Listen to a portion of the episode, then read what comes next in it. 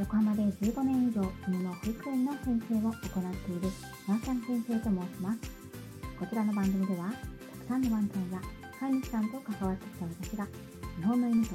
飼い主さんの QOL を上げるおテーマに、犬のあれこれについて、私個人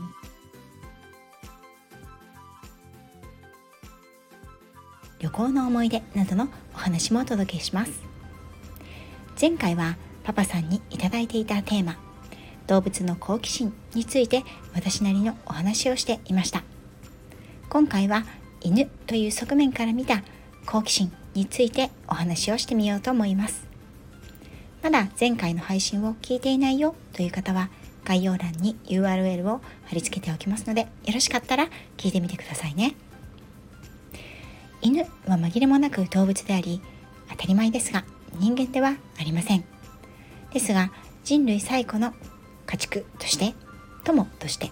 また仕事のパートナーとしてすでに1万年から1万5000年の月日を共に歩んできた動物です。そして特筆すべきことは羊のように毛皮が求められたというわけではなく牛やヤギのようにその父が求められたのでもなく犬という生き物自身の持つ習性や能力そのものが人間に利点を及ぼす存在として求められたという点です。もちろん多少は食肉や毛皮用途で使われていたこともあります。猫とも違うのは猫の利点は人の目や手の届かないところでネズミや害獣小動物を狩るもの。つまり人ととの活動区域が異なるためその能力が重宝されてきたものなんですね。犬は人に見える場所で人の手の届く範囲で人の生活をサポートする動物として重宝され珍重されてきたのです。ですから犬の好奇心については他の多くの野生動物のみならず家畜動物と類似するもの。それも当然ありますが異なるものもたくさんあるんですね。ノーベル生理学医学賞を受賞し動物行動学の基礎を築いたと言われる。コンラート・ローレンツ博士の著作は私も大好きで数多く読みましたがその中の人犬に会うは特に大好きな作品です。ローレンツ博士はその著作の中で犬の好奇心の特異性について触れています。表現運動や音声を理解する上での動物の生来の能力は禁煙の種のそれのみに及ぶものであり無経験の犬は猫の身振りすら理解ができない。このことを考えると犬が人間の感情の表現を理解する度合いはほとんど奇跡と言っていいくらいである。と述べております。するとつまり本来動物同士がコミュニケーションをとる必要があるのは禁煙の種類の動物のみで良いはずなのに犬は経験がなくても禁煙ではない人間という全く違う種類の動物の感情や表現を理解する能力に長けていてこれは奇跡に近く驚くべきことだということになります。相手を理解するためには当然ですが相手に好奇心を持たなくては始まりません。動物の好奇心のところの冒頭でお話ししたように好奇心の反対は本来は無関心ですからね。動物が好奇心を示すためには条件とモチベーションが必要です。また高等哺乳類となると暇や退屈が好奇心を動かすための原動力となることもあります。多くの動物の好奇心に火をつけるものといえば上生殖安全が主なキーワードであり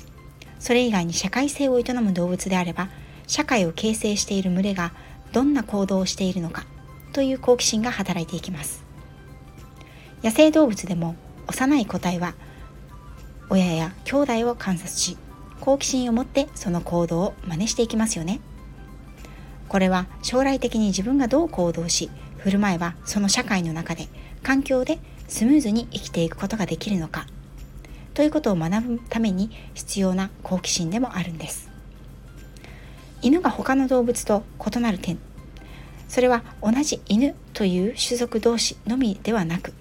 人間という異種に対してもその好奇心が発揮されるという点です。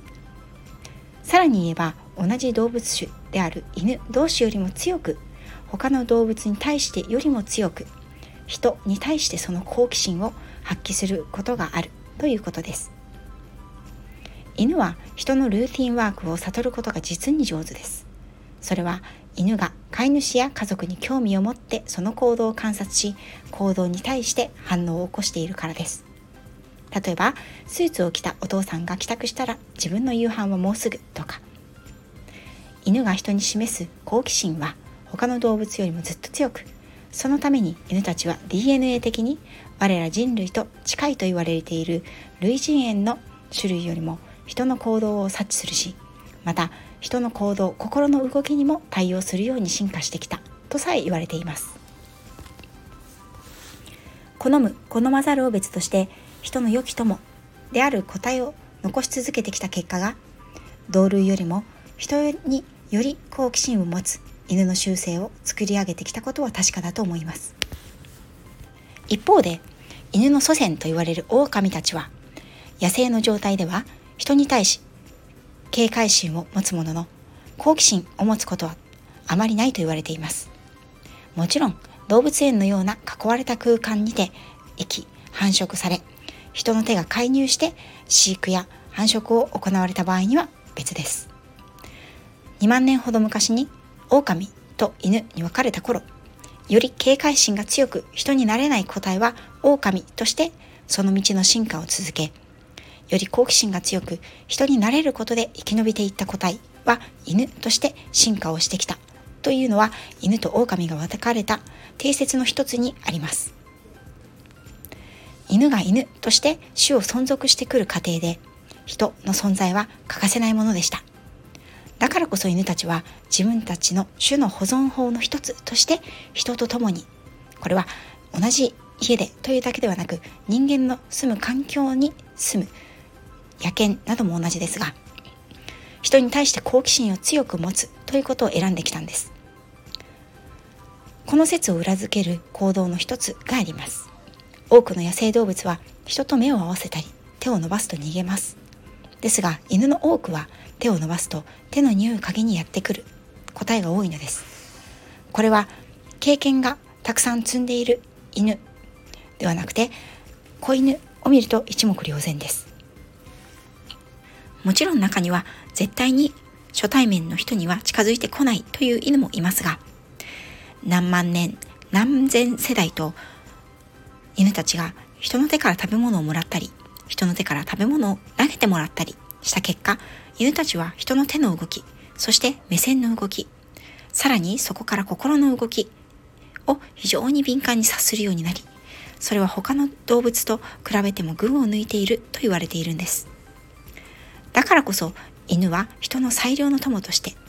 時として人間同士では癒せない心の傷をも癒してくれるパートナーとなり得ていったのでしょう。最後にローレンツ博士の意見からもう一度。個人的には私は知性を示す他の技能で類人猿がいかに犬をしのぐとしても人間の話すことを理解する上では犬の方が勝っていると信じている。ある点では犬は最も利口な猿よりもはるかに人間的である。ある意味で私が犬という生き物に魅力を感じるのはこの点かもしれません。こんなにも自分に、そして人間に好奇心を持ってくれる対象にどうか皆さんが今以上の好奇心を持ってくださることを願ってやみません。次回は経験則から見た好奇心の強い犬警戒心の強い犬について少しお話をしようと思います。本日も最後まで聞いていただきありがとうございました。